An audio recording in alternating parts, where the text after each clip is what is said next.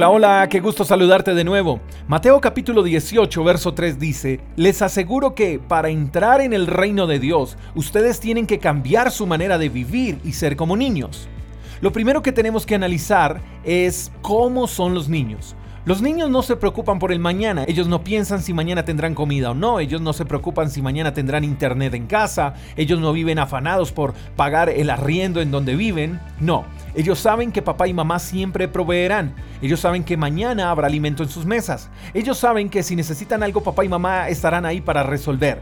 Los niños saben a quién acudir cuando necesitan ayuda. ¿A quién acuden? A sus papás. Ellos dependen de sus papás y viven seguros de eso. Cuando nos dice la palabra de Dios que debemos ser como niños, es porque debemos aprender a acudir a Dios cuando necesitamos ayuda. Es porque tenemos que aprender a ser diodependientes, dependientes total y exclusivamente de Él.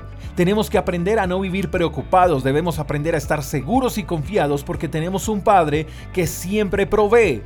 Y para eso nos invita a cambiar nuestra manera de vivir. Y cambiar nuestra manera de vivir comienza cambiando nuestra manera de pensar. Tú y yo, como hijos de Dios, debemos tener una mentalidad ganadora, porque Dios dice que somos más que vencedores. Debemos tener una mentalidad de éxito, porque su palabra dice que todo lo podemos en Él, porque Él nos fortalece. Y esa manera de pensar debe llevarnos a depender 100% de Él.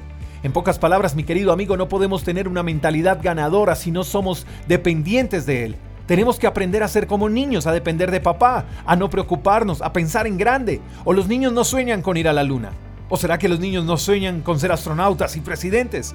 Seamos como niños, nobles, felices, soñadores y sobre todo convencidos de que tenemos el mejor papá del mundo.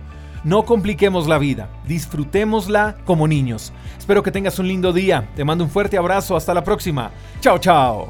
Gracias por escuchar el devocional de Freedom Church con el pastor J. Echeverry. Si quieres saber más acerca de nuestra comunidad, síguenos en Instagram, arroba Freedom Church Call. Hasta la próxima.